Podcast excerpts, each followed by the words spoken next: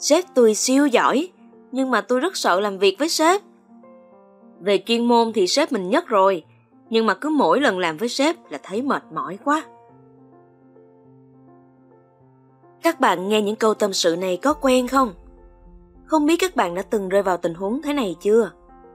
Mình vừa trò chuyện vui vui với một cô em gái rất thân, và nàng ta than quá trời, than về sếp của mình.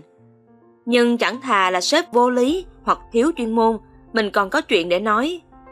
Trái lại người sếp này lại vô cùng giỏi. Xét về chuyên môn khỏi phải chê luôn, nhưng mà cảm xúc thì lạ lắm. Thế là cô nàng đặt cho anh sếp cái nickname Sếp Moody. Xin chào các bạn nhé. Sẵn câu chuyện của cô em mình lại thấy có nhiều góc nhìn thú vị ở đây để chia sẻ. Khi xưa thì có lẽ phải thật vững chuyên môn mới được công nhận là người sếp tốt. Nhưng bây giờ liệu chỉ còn đơn giản thế hay không? Sau hồi lâu mình suy nghĩ mãi từ câu chuyện của cô em, mình mới bật ra. À, đâu là thước đo cộng thêm cho một người sếp thành công? Các bạn biết đó là gì không? Đó là EQ, trí tuệ cảm xúc. Khái niệm này không quá mới, nhưng nó đủ để giải thích được những tình huống thăng trầm mà các bạn đang gặp phải khi làm việc cùng sếp của mình. Hoặc thậm chí, các bạn đang giữ vị trí leader, liệu các bạn có đang vướng hai chữ cảm xúc trong quá trình xử lý công việc không? Mình hy vọng tập podcast này sẽ mở ra nhiều điều hữu ích cho các bạn nhé. Đầu tiên, mình vẫn muốn làm rõ khái niệm về chỉ số cảm xúc EQ một cách rõ ràng và dễ hiểu nhất. Mình biết các bạn chắc chắn đều đã nghe qua từ này rồi, nhưng để mình tóm lại luôn nha. Trí tuệ cảm xúc, Emotional Intelligence, EQ, là một khái niệm mô tả khả năng nhận biết, thấu hiểu, kiểm soát và sử dụng cảm xúc một cách hiệu quả. Chúng ta thường hiểu nôm na nó liên quan đến việc kiềm chế sự nóng giận thì chưa đủ ý lắm đâu. Mà cụ thể, theo Daniel Goleman, một trong những người đầu tiên đưa ra khái niệm này, đã mô tả EQ bao gồm 5 yếu tố chính. Thứ nhất, nhận biết cảm xúc, Emotional Awareness, khả năng nhận diện và hiểu biết cảm xúc của bản thân và người khác. Thứ hai, kiểm soát cảm xúc, Emotional Regulation, khả năng kiểm soát và quản lý cảm xúc của bản thân, không để chúng chi phối hành vi và quyết định. Thứ ba, sự tự tin trong việc xử lý mối quan hệ, Social Skill, khả năng xây dựng và duy trì mối quan hệ tốt với người khác, sử dụng cảm xúc tích cực để tương tác xã hội. Thứ tư, hiểu biết về cảm xúc của người khác, Empathy, khả năng đồng cảm và hiểu biết cảm xúc của người khác, đặt mình vào vị trí của họ. Thứ năm, kỹ năng quản lý mục tiêu và động lực, Motivation and Goal Management, khả năng thiết lập mục tiêu, duy trì động lực và tự đào tạo, rèn luyện bản thân. Đây là định nghĩa đầy đủ nhất về EQ. Tất nhiên nó là yếu tố quan trọng đặc biệt trong việc duy trì các mối quan hệ trong đời sống và công việc. Trí tuệ cảm xúc là yếu tố quan trọng trong nhiều khía cạnh của cuộc sống, đặc biệt là trong môi trường làm việc và lãnh đạo.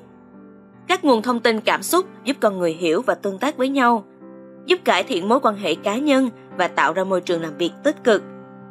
Đối với lãnh đạo, EQ đóng vai trò quan trọng trong việc tạo ra sự đồng thuận, tăng cường đội nhóm và thúc đẩy hiệu suất làm việc.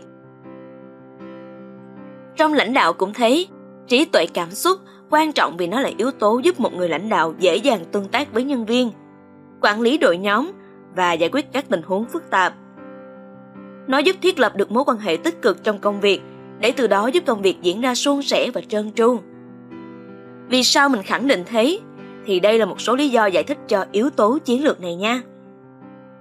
1. Xây dựng mối quan hệ tốt.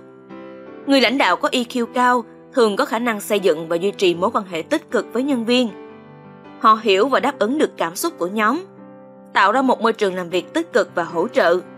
Từ đó tạo nên sự kháng khích trong tập thể và mọi người chiến đấu cùng một mục tiêu. 2. Thấu hiểu cảm xúc của các thành viên trong đội nhóm. EQ giúp lãnh đạo hiểu rõ cảm xúc, nhu cầu và mong muốn của đội nhóm. Điều này giúp họ tạo ra các chiến lược lãnh đạo phù hợp, thúc đẩy sự đồng thuận và động viên đội nhóm. 3. Quản lý cảm xúc cá nhân. Lãnh đạo cần có khả năng tự kiểm soát cảm xúc của mình để không để chúng chi phối hành động. Điều này giúp tạo ra sự ổn định và tin tưởng trong đội nhóm.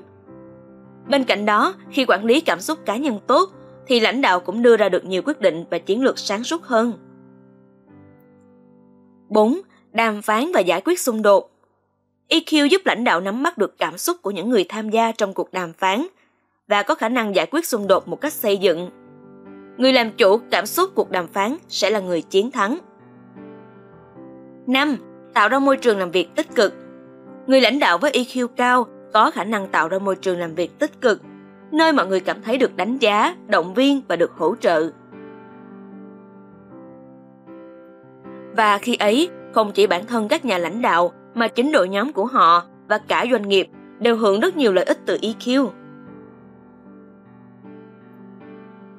Quản lý stress và áp lực trong đội nhóm và giảm xung đột. Từ đó tạo ra môi trường làm việc cầu tiến, tích cực mà bất cứ nhân viên nào cũng mơ ước. Còn gì bằng khi được làm việc tại nơi mà các nhà lãnh đạo có khả năng hiểu và tương tác tích cực với cảm xúc của nhóm. Sự thông cảm và đồng cảm giúp họ tạo ra môi trường làm việc tích cực, khuyến khích sự sáng tạo và động lực trong nhóm. Quy trình làm việc diễn ra dễ dàng nhờ vào sự giao tiếp hiệu quả. Trí tuệ cảm xúc giúp nhà lãnh đạo hiểu rõ ngôn ngữ cơ thể và cảm xúc của người khác. Điều này làm cho việc giao tiếp trở nên hiệu quả hơn, giúp họ thấu hiểu và đáp ứng phù hợp đối với nhu cầu của đội ngũ và cá nhân. Đưa ra những quyết định tốt hơn. Lãnh đạo có trí tuệ cảm xúc cao thường có khả năng ra quyết định dựa trên sự cân nhắc cẩn thận và khả năng đánh giá tốt về tác động cảm xúc của quyết định đó đối với mọi người trong tổ chức. Gia tăng hiệu suất làm việc. Khi đã tạo được môi trường lành mạnh và giúp nhân viên cải thiện sự hài lòng trong công việc.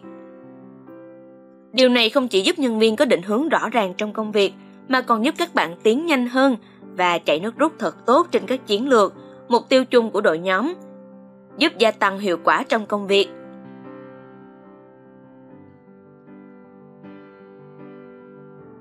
Thế thì việc xây dựng trí tuệ cảm xúc cho nhà lãnh đạo có khó không? Câu trả lời là khó nhé, nhưng không phải là không làm được. Và nó là một quá trình liên tục, đòi hỏi sự tự nhận thức, học hỏi và thực hành. Dưới đây là một số cách mà một nhà lãnh đạo có thể phát triển và xây dựng trí tuệ cảm xúc. Đầu tiên, tự nhận thức và tự quan sát. Quan sát và nhận biết cảm xúc của bản thân trong các tình huống khác nhau. Người thầy đầu tiên chính là bản thân các bạn đấy.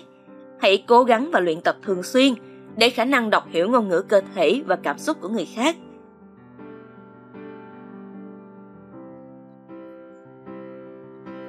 Thứ hai, thực hành thở sâu. Kỹ thuật hơi thở sâu có thể giúp kiểm soát cảm xúc và làm dịu cảm giác căng thẳng. Hoặc nếu bạn có thời gian, hãy thử với thiền hoặc yoga. Thứ ba, lắng nghe chân thành. Hiểu rõ người khác và dành thời gian lắng nghe ý kiến, cảm xúc của họ. Hãy luyện tập kỹ năng lắng nghe. Ai cũng có thể nghe, nhưng không phải ai cũng nghe một cách toàn tâm toàn ý và chân thành. Tiếp theo, chấp nhận và chịu đựng. Học cách chấp nhận và chịu đựng cảm xúc tiêu cực một cách lành mạnh.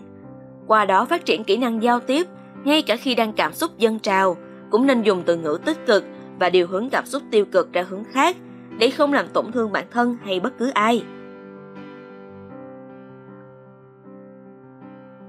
Thứ năm, mở rộng khả năng thấu hiểu.